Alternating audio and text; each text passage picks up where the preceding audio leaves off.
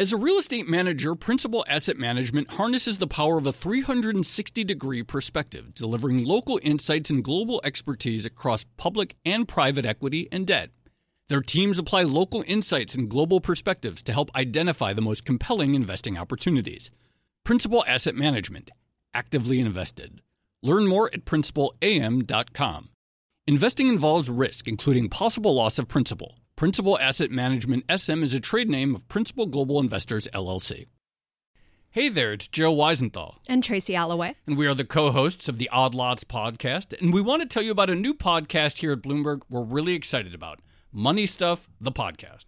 That's right. Friend of the pod, Matt Levine, is teaming up with our other friend and Bloomberg TV host, Katie Greifeld, to bring the Money Stuff newsletter to life. Every Friday, Matt and Katie will dive into all the Wall Street finance and other things that make Matt's newsletter such a hit. You can listen to Money Stuff the podcast on Apple Podcasts, Spotify, or wherever you get your podcasts.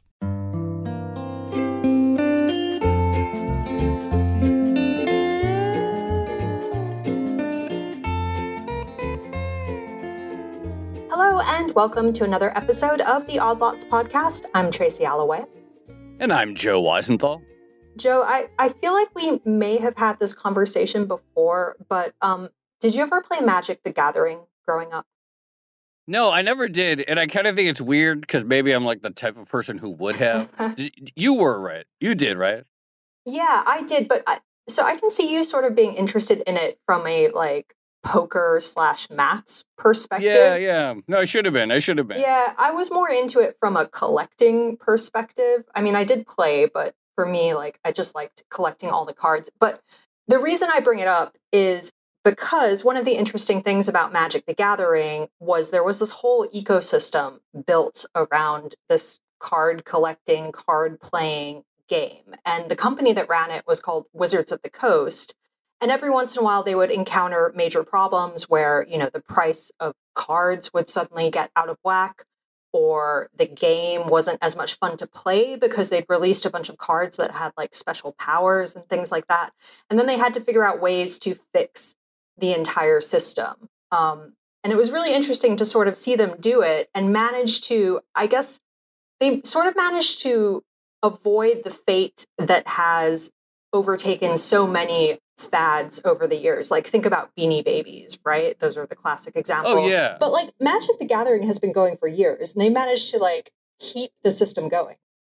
Totally, and people are still really into it and somehow you know even in the year 2021 people are still playing it. And I think you make you make a really good point which is that they've kept it successful despite the fact that there is clearly a lot of speculation in cards. Totally. Like one could imagine a scenario in which people are just in the cards for like the monetary aspect and then the gameplay sort of falls off because maybe they get too expensive or whatever.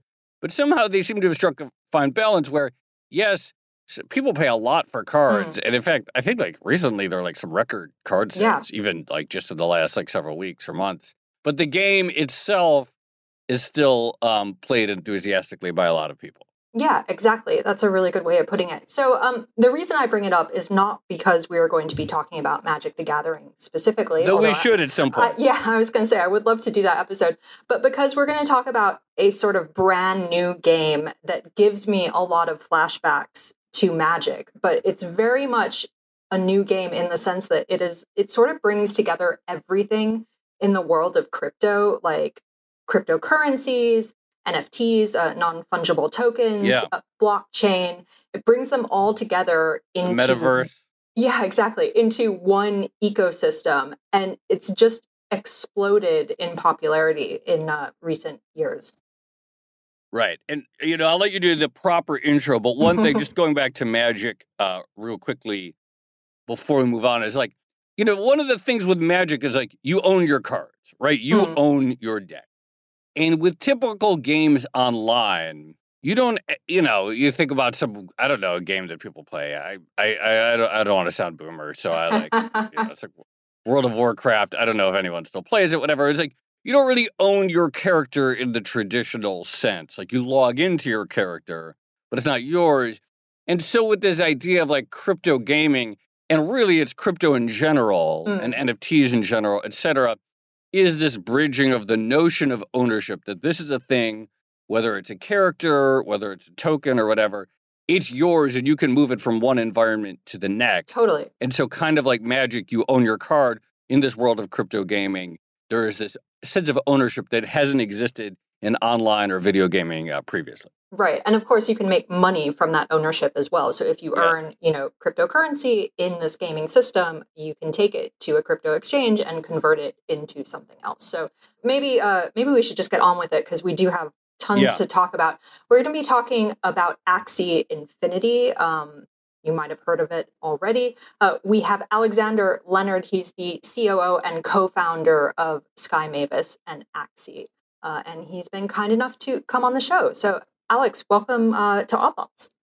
Thanks, Christian. I'm uh, I'm excited to be here. Uh, love the intro, by the way. As as a Magic the Gathering player for over 20 years myself, can definitely relate uh, to what's happening here, and Oh, great. uh, definitely love that ecosystem and how it evolved. So well, so maybe just as an intro, you can kind of describe Axie um, for anyone who isn't familiar with it. I mean, we sort of touched on it, but it is kind of unique in the sense that it brings together all these different aspects of the crypto world, but it also brings together some things we've seen before, but you know, social networks and this idea of like creating an ecosystem that very much looks like a kind of contained economy.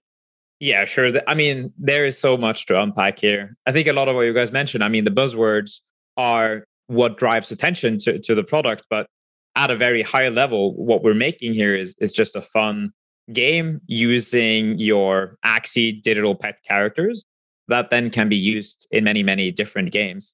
Now, some of those games are the ones that we as a team create. So the one that's most popular right now, it's it's the battle game, where you have your team of three Axie game characters and you play against other players who also have a team of, of Axie game characters.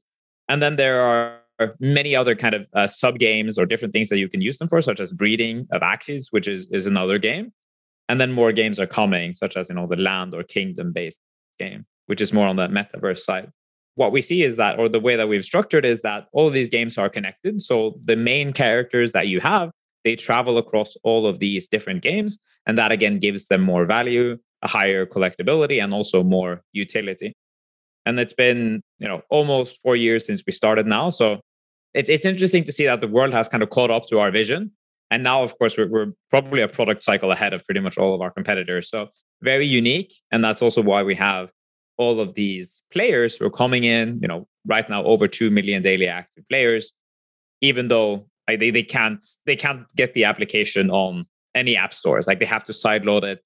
They have to you know get their wallet, buy crypto. So it's very high, a very high barrier to entry still. But what we see is that the benefit that we're enabling for these users in terms of true ownership and in terms of you know what they can actually use the game characters for is so unique that it has never really existed in the same way before because we're combining all of the facets of new technology with some you know a nice game design from the past and then again making a, a quite a large ecosystem So let's talk a little bit more about the economics. There seem there's multiple assets, right? So the Axies that one owns, the, the three characters that you buy for battles, etc. Those I guess are like NFTs. And I think people like buy potion and that's its own token. Why don't you talk to us a little bit about this like and it's all gone up like crazy. Like I think this year, like if you were if you were playing Axie last year, everything's up like 200 fold or some incredible amount due to the rush of in-game. But why don't you talk to us a little bit more about the sort of like the ownable assets that exist in-game and how they interact? Sure, Joe. I mean, so when we look at uh, when we look at Axie, the first step that you know people see is the Axie cute game character. Each of those characters are unique, so they are defined as NFTs, and they can be used across different games. And you you need three to play the game, as I said. And when you are playing the game, you can earn another token or win a token, which is called the Smooth Love Potion or SLP. And that SLP token is then required to play the other game, which is the breeding game. And it gives that value. So to say that when, whenever you want to create a new Axie, you need to have this SLP token. If you don't have it, then no new Axies can ever be created. So each Axie that's in existence right now is actually the result of some other human being uh, that has played the Axie game, generated the SLP token, and then used that to create a new Axie through breeding. So that's how that part of the economy works. And then we've also got the AXS token, which is kind of the governance token for for the Axie Infinity game universe, and that's you know highly limited, about 270 million of those in existence, and, and it started out at a price of you know 10 cents last year, and now it's it's over 125 dollars per token. Uh, so I mean, the the appreciation it has has been quite heavy, and that's because it's kind of tied to to some of the revenue streams that are that are going into the Axie Infinity game. Can you talk a little bit about the revenue streams? Because you know this is like both one of the strengths and I guess the, the criticisms of the entire thing. So one of the reasons Axie is getting a lot of attention is because people are making quite a bit of money from playing the game, and this is how I first came across it. Uh, my Bloomberg qual- colleague, Kristine Servando, she wrote a really great piece about how uh, lots of people in the Philippines are basically quitting their jobs and just playing Axie full time and making enough money to live on. But at the same time, there's been some criticism of the business model from people who say, well, this is just eh, sort of unsustainable. There's a, this really high entry cost. Um, you know, people have to pay well, you can maybe update me on this, but I think it's like a minimum of six hundred to eight hundred dollars in order to get the Axies that you need in order to start playing. And so it feels like you're sort of making money from the stream of new players who are coming into this. So maybe you can just break down where the revenues are actually coming from for us. Yeah, sure. So when you look at how the SLP token, you know, is coming into existence, that's related to whenever people are playing the game and that's well the farming of, of SLP when you're when you're a player you can farm you know small love potions or smooth love potions for between 12 to 15 dollars per day. That's the that's the current value. And that has been fluctuating quite heavily over the past you know i would say three to four months. So at one point maybe a player could earn even 30 to 40 dollars per day. And that was of course very attractive for a lot of people. Now it's more normalized to what it was before you know a massive run up in, in users. When we are thinking about the long-term sustainability of Axie, where we consider ourselves right now is that okay, we have two million daily active players. All of those players, they will need they need three Axies, right? So that's at least six million Axies that are uh, required uh, for for those two million players.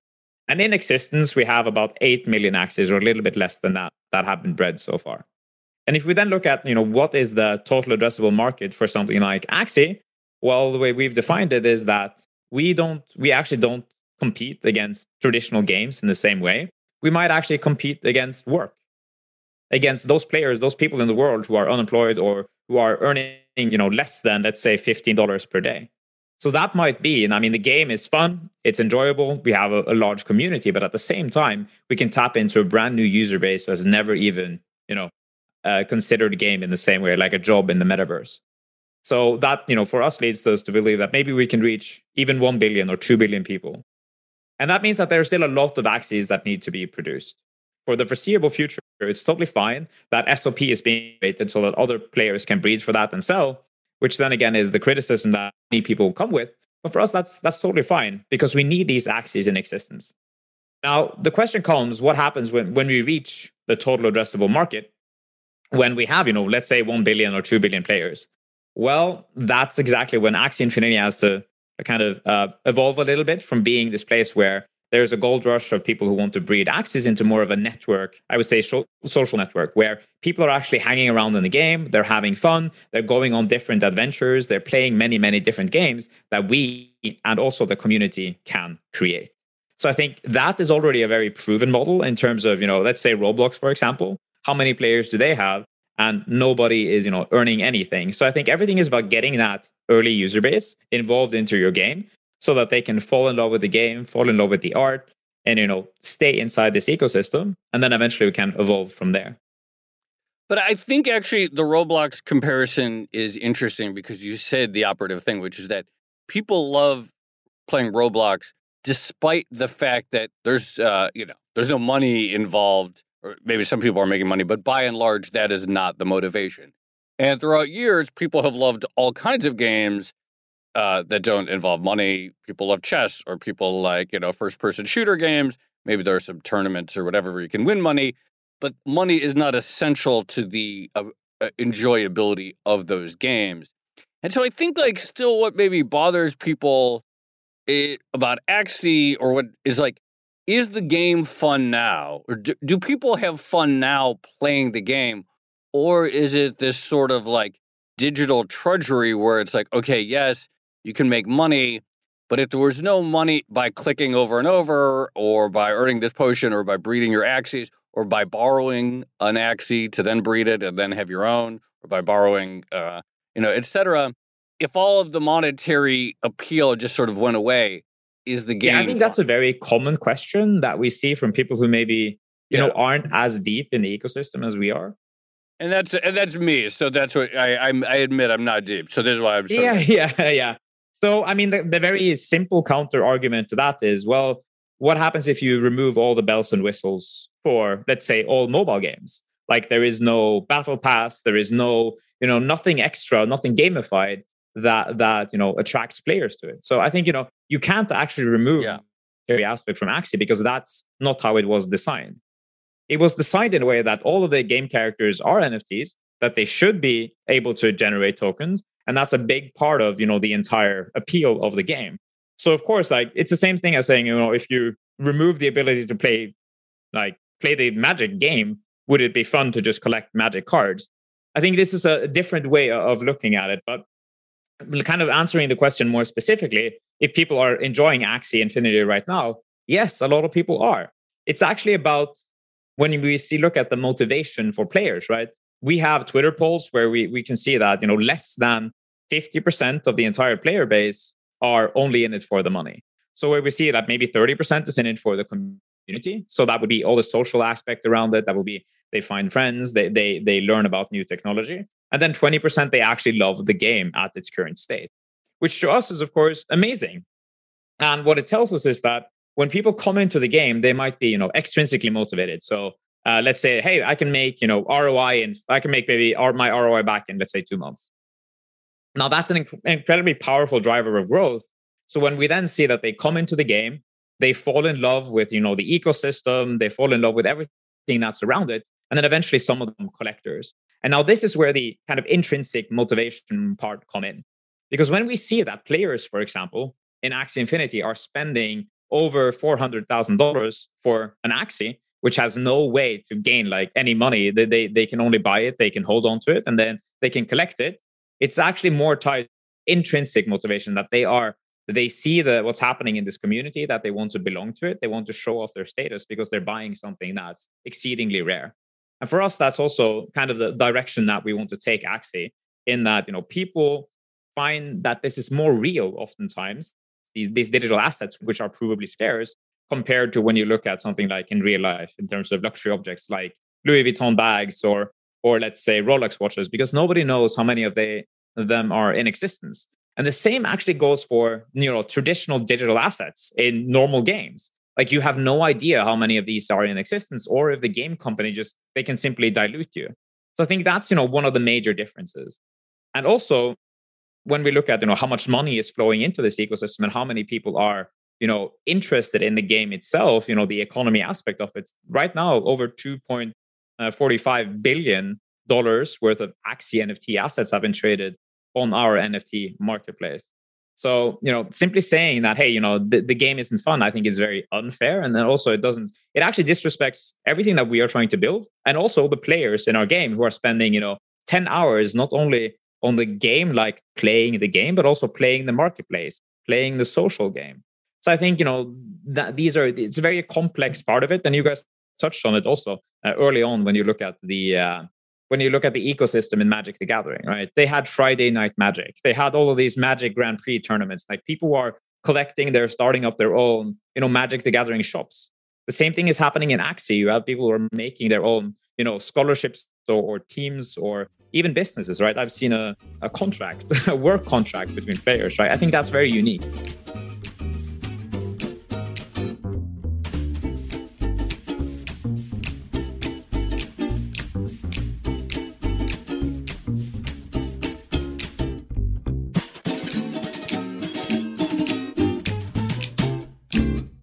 As a leading real estate manager, Principal Asset Management harnesses the power of a 360 degree perspective, delivering local insights and global expertise across public and private equity and debt.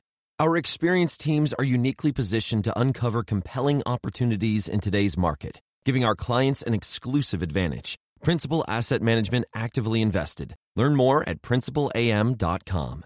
Investing involves risk, including possible loss of principal. Principal Asset Management SM is a trade name of Principal Global Investors, LLC.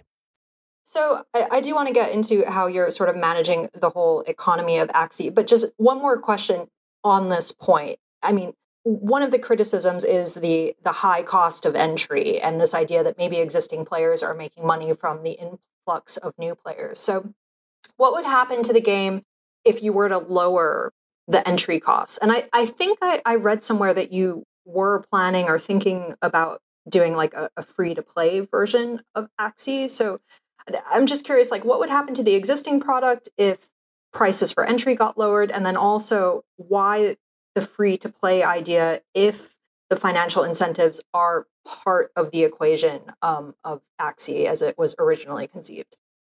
Yeah, sure. So Axie Infinity was always actually designed to become free to play because that's how you hmm. know see that we can act into the get the Axie product into as many hands as possible, right? We know that people just want to some of them just might want to play the game, try it out before they actually take the plunge and you know buy their first game character.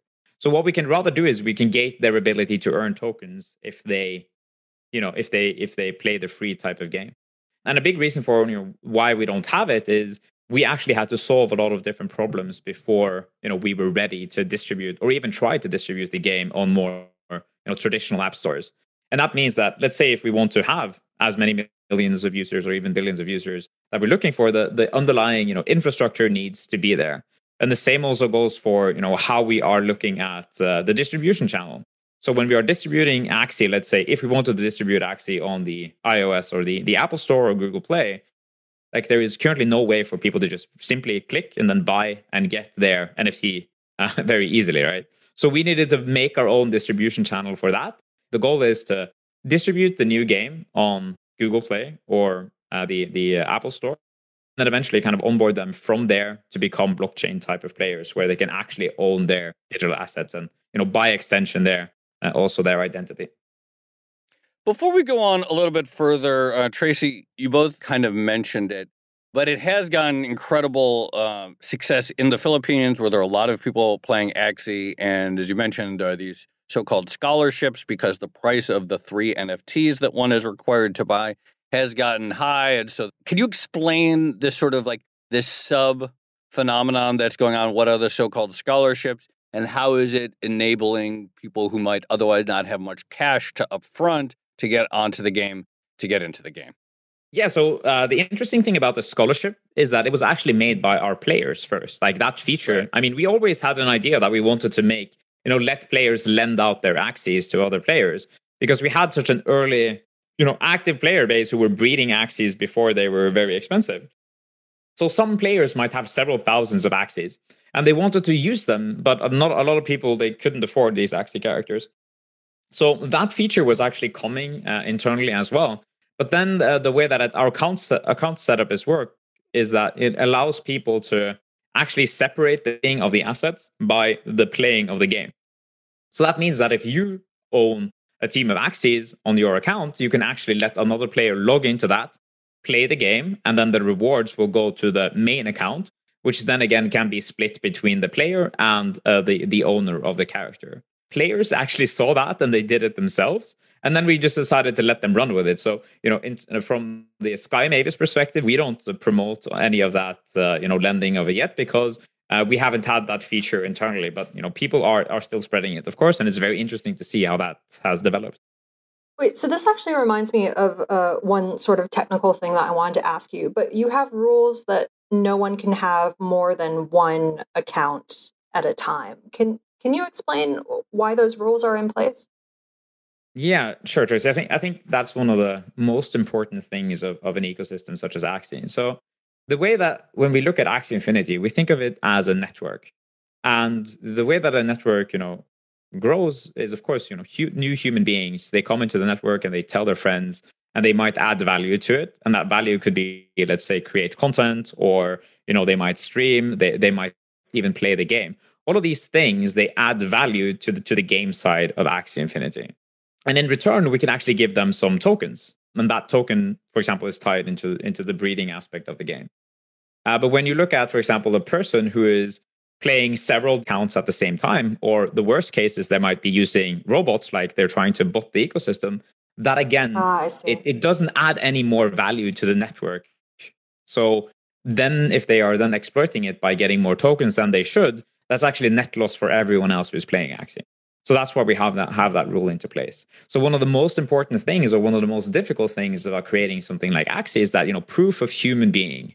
How do we make sure that they're actually humans on the other side and they're not not robots trying to to exploit this system? And a part of that is a part of why that's possible is you know actually the, the fact that it's it's quite expensive to get started. So the the stake that these abusers have in the game is actually quite high. If they are abusing and we catch them, you know, we we restrict their access to the game, and so that costs about six hundred dollars. That's also about a, a pretty heavy deterrent to not break the rules. So this gets into like sort of a really interesting philosophical question about blockchains because you know you think back to like the, the sort of like the core chains. There's nobody at Bitcoin, you know, there's nobody who, at Bitcoin who even knows who you are. You can have infinite number of wallets if you want, and you know, different private keys on different hardware wallets and so forth. The Ethereum chain is roughly the same, but then as these new applications develop, and I, I actually do want to get into how you use Ethereum because you've also sort of built your own side chain. I think that's interesting. But as new applications develop, some of these sort of like core principle ideas that we might associate with blockchains anonymity, pseudo anonymity, no rules, trustlessness, etc. Certain of those get sacrificed such that there is, in your case, humans making rules, humans who could kick other humans off. Some of the sort of trustlessness, core basic ideas of uh, blockchain does not necessarily apply once it gets down to the game application level. For for us, this is a very natural, actually, how the, the game evolved. So if we look back into 2018, we came into the space having very, I would say we were naive, but also very hopeful in Mhm. the way that, you know, the, the, the economy and like everything in, in the ecosystem, in the, in the blockchain ecosystem would, would evolve. So when we created Axie, pretty much everything was on chain.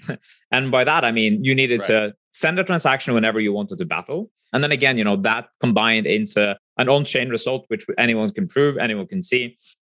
And, you know, we were following that decentralized ethos over time what we realized is that you know building a product based on these very constraint like very heavy constraints is almost impossible especially if you want to reach you know the masses if you want to teach them about this new technology.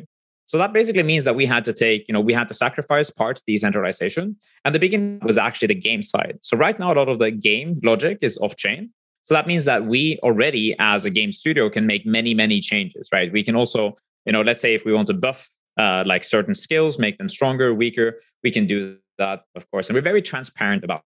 And I think you know that is one of the core you know core things that we think is important uh, when you're building using this technology. So, what are the most important things for the players or for the end user? In our experience, what the users want right now is they want to like have the ability to freely trade the assets that they have. They want to be able to uh, monetize their time inside the game, and they want to be able to see how many of these things are in existence, right? And I don't mean, you know, the, the level of trustlessness that you might have in Bitcoin, for example, because the values there are, are very, very heavy. So you might need very like, a very decentralized chain where you know nothing can be censored, all of that stuff. But on our side, we we actually uh, you know disregard that and go in a, a little bit of a different direction, and that's you know a big part of why we managed to get to where we are today. Well, can we talk about the the blockchain then? So Axie runs on Ethereum, and of course, like one of the big criticisms of Ethereum is always that it doesn't like work so well at a very very large scale. So I'd be curious to get your impression of like working with Ethereum and like how you're sort of eh, coping with that scaling problem as Axie continues to grow. Because again, like Axie is probably one of the fastest growing Ethereum related projects at the moment. So I, I imagine you have some experience with this. Yeah. So Axie has for many, many years been very, very closely tied to Ethereum. I mean, we deployed our first initial versions of, on Ethereum. Our NFTs are were even you know deployed on Ethereum before the NFT standard was set. That was like March, uh, or if I recall, April in 2018. So what we figured out is that if you are uh, all of your main assets on Ethereum and you are dependent on you know sharing the block space with everyone else who is using the Ethereum blockchain, that's a very he- like tall order if you want to scale to, to the level that we wanted or we, if you want let's say millions several millions of users. So over time over 2018 2019 2020 we were exploring different scaling options and in the end we decided to build our own sidechain to ethereum. Uh, now that is much more energy efficient uh, it is much is free for players to actually make transactions uh, uh, but it's going to be very very cheap uh, once we actually uh, upgrade the chain a little bit. So it's an ongoing type of uh, situation. We see that we need to be more effective. We need our own infrastructure. So uh, in I would say to explain this in a in a very you know simple way is we believe that we are in the server era of blockchains. And when I say that, I mean when we look at how the internet scaled early on, is that well, you couldn't really trust the the cloud, or you couldn't trust to have your servers or your your homepage on another you know server. You needed to have that you know backbone in the basement so that you could actually make sure that your server or that your homepage was always up. The same thing is actually happening right now where we see that if we're going to going to we were going to trust ethereum or you know the the, the very decentralized web we would be competing uh, for you know space with every other application so we just decided to make ourselves make our own you know server in the basement where which is basically ronin for now where we can control some of the parameters and make sure that we're not sharing block space with too many of other you know successful applications I, I want to get into this a little bit more because I think it's really important for people to think about the evolution of uh, blockchain in general. So it's called the Ronin Ethereum sidechain. It's not completely disconnected from Ethereum. And there are other sidechains as well. There's the Binance chain, which is done very well. And uh, that's also a sidechain. I think there's one called Matic, which is also a sidechain. Explain how a sidechain still works and relies on, to some extent, the security and trustlessness of the core Ethereum chain while offering sort of scalable and, and cheap transactions. Sure. So when we look at you know both Binance, the smart chain, and Polygon or Matic, as we said, uh, and also Ronin, um, what we see is that these chains are built using the Ethereum virtual machine, which is the the code base that is running Ethereum. So that's generally where you start out, and then you change certain things in the in the configuration of it. And that might be, you know, for Ethereum, right? You're using proof of work when it comes to mining. So, you know, you're dependent on all of these other uh, machines that are helping out to, to, to, validate transactions. And then you're giving a reward, which is, you know, the mining reward.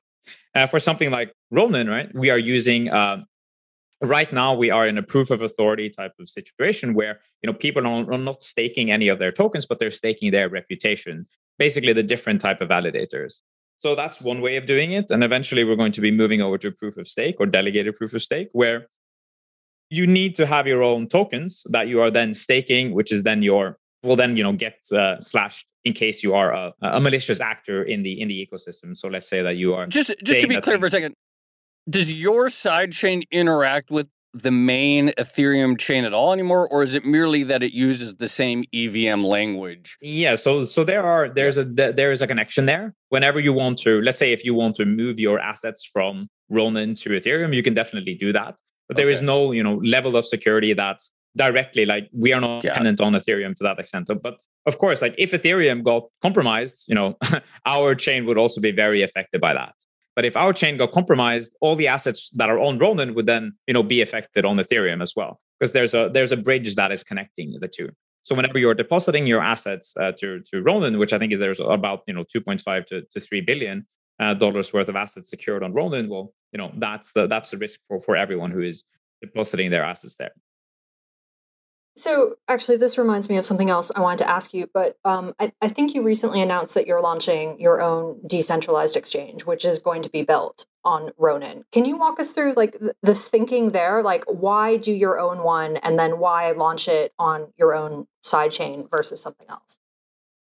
Sure. So, when we are looking at the products that we need, right? So we're always thinking about it from from um, the player perspective. So what do the players in Axie Infinity actually want, and how and how do they want it? So let's say when you're playing the game, you get your you get your SLP tokens, right?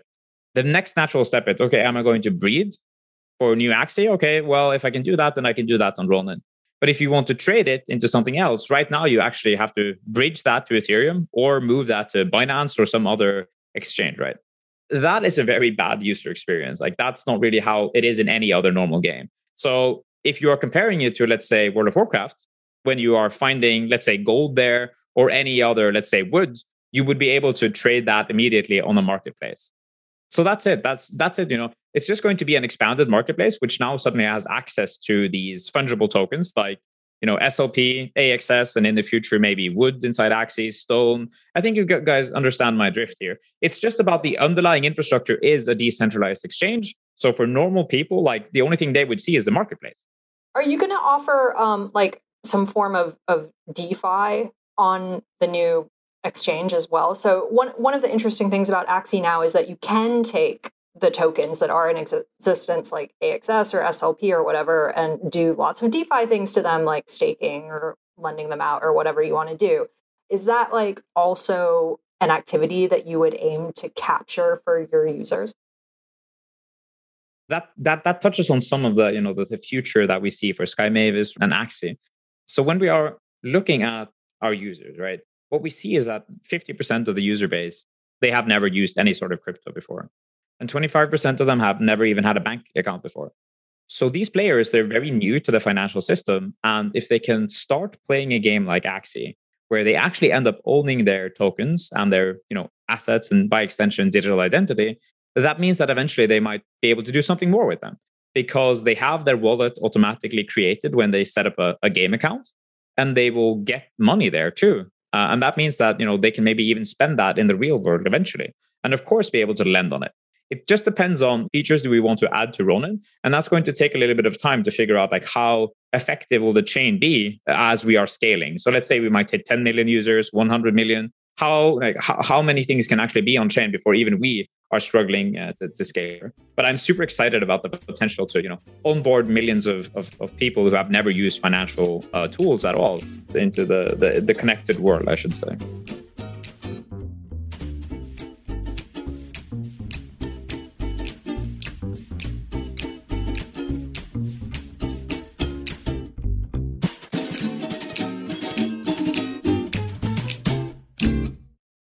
As a leading real estate manager, Principal Asset Management harnesses the power of a 360 degree perspective, delivering local insights and global expertise across public and private equity and debt. Our experienced teams are uniquely positioned to uncover compelling opportunities in today's market, giving our clients an exclusive advantage. Principal Asset Management actively invested. Learn more at principalam.com. Investing involves risk, including possible loss of principal. Principal Asset Management SM is a trade name of Principal Global Investors, LLC. Hey there, it's Joe Weisenthal. And Tracy Alloway. And we are the co hosts of the Odd Lots podcast. And we want to tell you about a new podcast here at Bloomberg we're really excited about Money Stuff, the podcast. That's right. Friend of the pod, Matt Levine, is teaming up with our other friend and Bloomberg TV host, Katie Greifeld, to bring the Money Stuff newsletter to life. Every Friday, Matt and Katie will dive into all the Wall Street finance and other things that make Matt's newsletter such a hit. You can listen to Money Stuff the podcast on Apple Podcasts, Spotify, or wherever you get your podcasts. So I had another question, but I want to ask this first because you have a problem that very few crypto applications have had to deal with, which is uh, mass popularity. so it's like even if you to look at like the top applications that are built on top of Ethereum, like Uniswap, whose founder we talked to, or the lending protocol, Aave, or some of these others, they may have a lot of money locked in them, but they don't exactly have like mass popularity by any stretch on the scale that actually we're we're talking like millions of people. I, am pretty sure there's not like uh, there are not many uh, sort of crypto apps that have like millions of people like you have. So you have this problem, and one of the ways you solved it was creating the Ronin sidechain do you ultimately see, like, let's say, you know, just looking at uh, the broad uh, expanse of things that happen on crypto and various NFT projects, do you ultimately see that as things get popular that it'll look like a you know maybe some lending protocol becomes really huge and like why are we paying huge fees to ETH whales? Why are we accepting such variable gas fees every time there's like a new token launch of some like derivative of a puppy coin or something like that? And we'll then make the decision that why don't we have our own Ethereum sidechain where we can have stable prices, cheap prices, high scalable throughput, and not have to worry about some new NFT drop that's going to mm-hmm. cause gas fees while we're trying to do like our staking on Uniswap that has nothing to do with it. Like, is this? Do you see what you've done as a likely um, part of the uh, roadmap for other popular apps, even if they don't see it yet? Yeah, I mean, definitely. I think the great thing about about building on on the EVM is that you know we can tap into the Ethereum ecosystem and, and we can basically fork off if we see that there there are things that we might find valuable. But at the same time, it also adds value to Ethereum because any innovation that happens on the Ronin sidechain will also benefit Ethereum. So I'm I'm incredibly bullish on Ethereum as you know the center of or the the how can I call it the the the settlement layer for the new internet. And I think you know as Ethereum scales, that's just going to be more and more apparent. Um, so for me, I think it actually benefits everyone, but but I'm not sure like that all of the all of the transactions should be on Ethereum right now as they are. Of course, I'm an avid NFT collector. I love, you know, uh, trying to, to, to get some tokens, but you know, when when there's going on, but you know, there's very heavy gas wars, so it's, it's pretty hard to even for me, even for me to justify it. Of course, as as a, like a crypto person who's been in the space for years now, I think it's getting a little bit ridiculous. And of course, it can't really be like that. So, um, but I think you know, it's it's just the start. Uh, but I'm as I said, I am bullish on the on Ethereum capturing a lot of value. So this gets back to another question that I was wondering about, and it, I guess it has to do with the openness and the degree of like, okay, as you go down this sort of like, I guess maybe as you go up the sort of application layers, you sacrifice certain uh, elements of sort of core blockchain trustlessness. Can can someone else on the Ronin sidechain build an Axie game? Could if Tracy and I came up with the game, could we develop one that people could uh, use their Axie characters and play in? that's the plan in the future. But for now, it's still a little bit early. So what we need is to make sure that it first works for our use case. That's, I mean, that's why we made it, right? It would be too early for us to to share the access with with, uh, with the world. First of all, like we don't have, let's say, the the APIs aren't you know uh, solid enough to to ensure that you know not not enough people are hammering them. So you know that might mean that uh, there will be you know less stable uh, that the, the servers are less stable than they should be uh, so we are actually waiting a little bit on that until we open it up. But in the future, you know, not only Axie Infinity games, but but also other games, other game studios. That that's what we plan to, to work with. Because you know, if you're a game studio want to wanting to make something like Axie Infinity or another type of game, and you see Axie, okay, they're successful, they have a nice economy, and they even have the scalable infrastructure, have the distribution channels. Now, why would they not work with us? so, so that's uh, exactly why we kind of made this entire ecosystem. So we needed to solve our problems first, and that means that we probably understand them anyone else in the world, and we can also solve them for other game studios in the future as well. So, why don't we talk a little bit more about the sort of in-game economy? Because one of the interesting things in all of this as we mentioned in the intro was not only are you making all these technical decisions about you know how to manage the blockchain um, whether or not to launch a decentralized platform that sort of thing or a decentralized exchange but you're also managing that ecosystem. You're managing an actual economy. So you're sort of like acting like a central bank so could you maybe give us an instance of or an example of the kind of problems that you will encounter in managing the Axie system. So I, I imagine there is volatility in um, some of the Axies, the actual NFTs, and then you mentioned, of course, the uh, the currencies or the tokens AXS and SLP. They've been going up quite a lot recently. What kind of challenges does that pose, and and how, what's your vision for how this economy should ultimately be working and, and heading to? Sure, Trace. Yeah, I mean, I think that's one of the one of the real interesting things here that you know not only are we doing very heavy technological you know innovation but there's also business model innovation here and economic innovation in terms of you know how do we see the world working in, in the future so we see Axie Infinity as a digital nation And of course, when we are functioning as the state, uh, in a sense that we are tax ecosystem, uh, a smaller amount, rather than us, you know, from a marketplace fee perspective, right? Whenever a person is trading on our marketplace, we take a 4.25% fee. Uh, and that, you know, uh, enables a lot of economic activity between players uh, because it becomes a little bit like, let's say, the US. Whenever people are doing commerce against each other, you know, the state might take a small tax on that.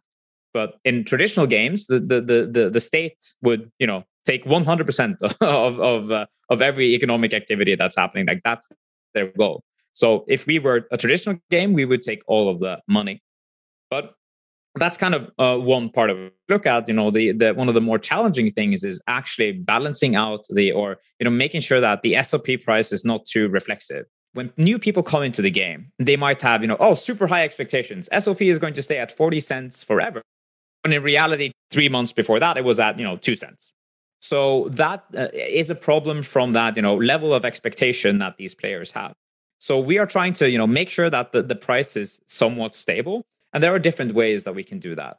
So when we see Axie, as I mentioned, we, we function as the, the, the state, and that when we are balancing out, let's say, how much SLP is required per breed of Axie, we might reduce that or we might increase that. And then there's another portion of the breeding fee which is required to pay like as a developer fee, which is also a part of how we we make money. Uh, so we might increase that or decrease that so that you know it balances out a little bit more. You know, I, I, was thinking back, you know, Tracy started the discussion talking about Magic the Gathering. And I admit, I, I like really should learn more about the game and its history. But my impression is the company, uh, Wizards of the Coast, has taken its responsibility as the steward of the Magic economy very seriously. And they've mm. never like flood the market with lots of different cards just because they might be expensive at any at any point and sort of like made these decisions and tried to get things out of whack.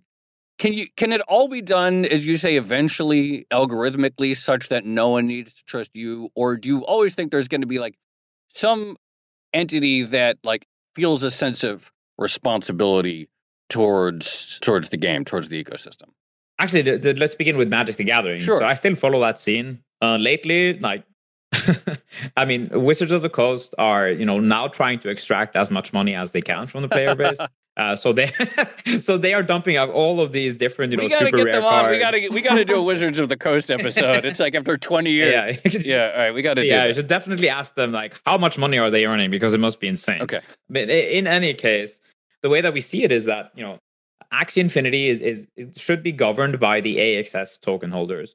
But Sky Mavis, which is you know the company that, that we have, needs to be very deeply involved with setting the direction, and especially as we move towards decentralization, because you know if a to- if a game or any kind of protocol is supposed to be governed by you know the the token holders, that's kind of a road to decentralization. But we need to be progressive in that sense. We we need to move. We need to walk before we can run. So by saying that, I need to. We actually need to make sure that it's stable first. so that would be one of the like the, the foundational things that we need to to ship how long will that take? I guess we'll see. We don't know because it has never been created before. So it might take five years. It might take 10 years. I think, you know, we have to be honest about these things that, you know, sure, we're making something brand new here. There are some problems, but there are massive opportunities here as well. And I think the whole world will be watching exactly what's happening in Axie Infinity because maybe not only can we, you know, improve the game side of it, but maybe also improve, you know, how the world works.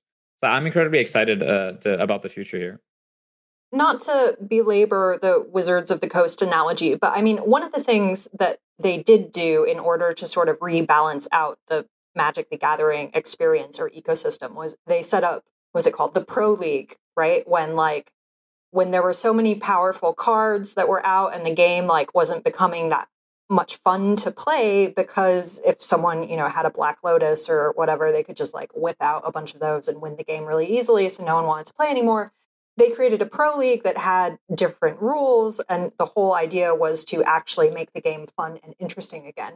And my understanding is that axie does have some people who sort of live stream gaming um, on twitch or discord or whatever but like it, is that something that that you could see like you guys really pushing for like this idea of sort of like a professional league or maybe like more creative solutions to solving imbalances that may emerge in the Axie economy?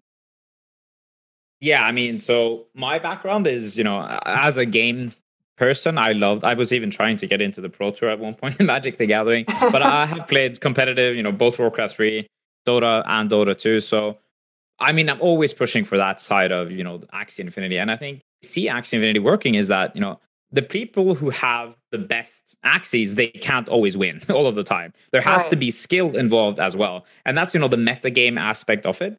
That's also why we are you know doubling down on esports in various areas of the world. So we might and we we even have you know a seasonable a season inside the game itself. So if you're ranking among the top 1000 players you actually get a higher reward. So we want to reward good players. And i think that's uh, a part of what gives certain aspects uh, of axie's value Alex, it was great to have you on and, and hear about like how Axie is working currently and all the things uh, that you have planned for it. I mean, I think this is definitely one of the, the, more or most ambitious projects that I've heard in the crypto space. So, really interesting um, to hear from you. Thank you so much. Yeah, thanks, Tracy. Uh, thanks, Joe. I mean, happy to be here. I think incredibly exciting to excited days ahead. Yeah, that was great. Thank you so much.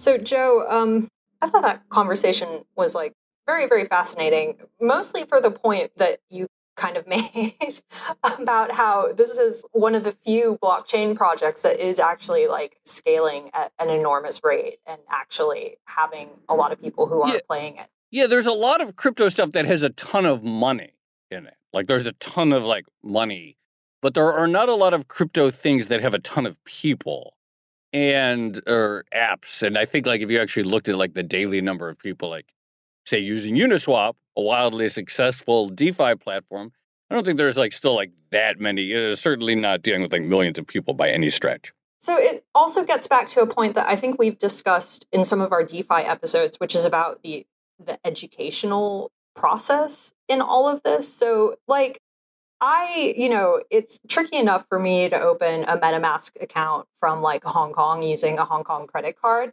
Um, but then, like, trying to figure out how to stake coins or do actual DeFi things, like, it, it just seems incredibly complex to me.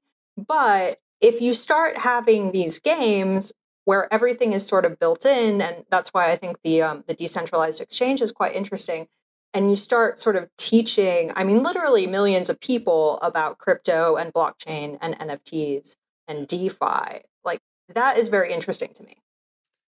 It actually like kind of blows my mind the the hoops that people have to jump through, and then they do jump through them. Like, you know, I like to me, you know, I like like like we both said, like, you know, you set up a MetaMask account, et cetera. It seems pretty complicated. Buying coins is complicated, staking coins. And then it's like, you know, and that's just like on like the big blockchain. So that's just like Ethereum. And then you're like, oh, now I'm going to like bridge my uh, tokens over to Matic or the Binance chain or something like that. But like people are doing it and figuring it out. And then it's like, okay, with Sky Mavis or Axie, I have to buy three Axies and I need some SLP because that's what's necessary yeah, in order like to. An eight it's just like process. Yeah, it's like yeah, yeah. I I saw a thing once. It's like a nine step process, and yeah. yet to have that nine step process and to have that success, you know, it still like gets to this fundamental question though that's like almost impossible to answer. It's like, is it really fun? Or is it like, yeah, I'm willing to do nine steps because I can make more money in a day than I can working uh, minimum wage in the Philippines, which is where they're very popular. So that's still like kind of this unanswered thing. But then on the flip side, it's like, this has been the criticism of crypto from day one. It's like, well, aren't you just in this for the speculation?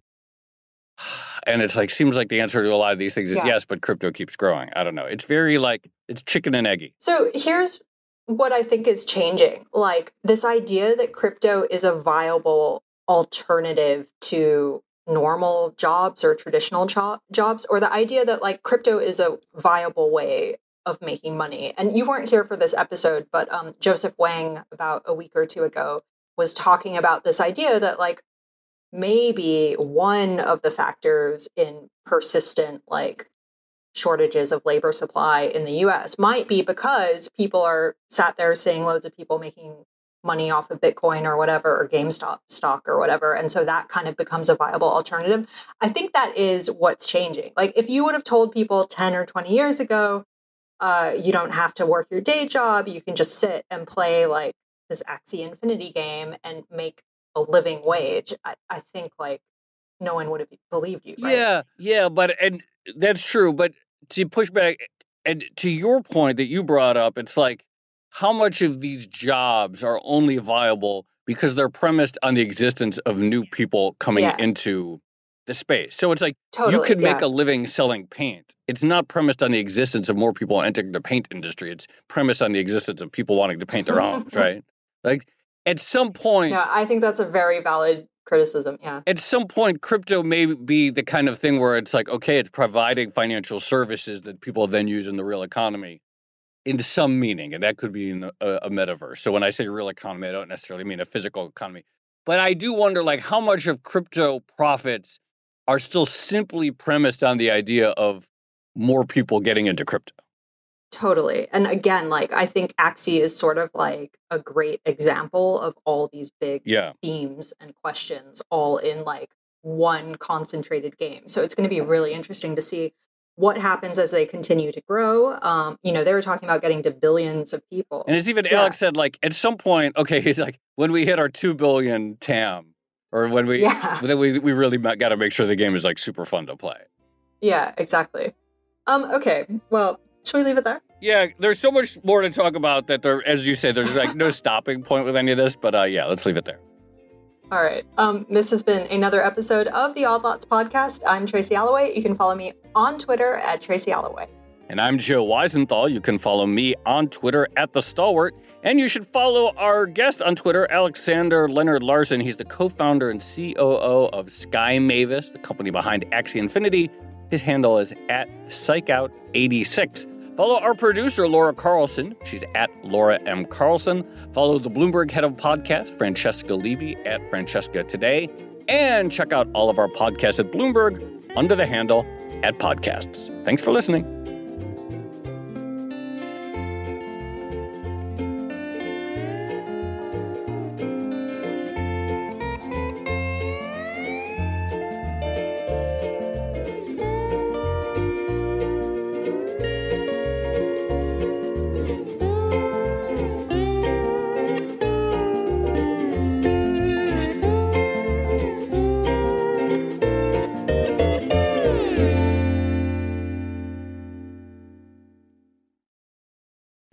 There, it's Joe Weisenthal, And Tracy Alloway. and we are the co hosts of the Odd Lots podcast. And we want to tell you about a new podcast here at Bloomberg we're really excited about Money Stuff, the podcast.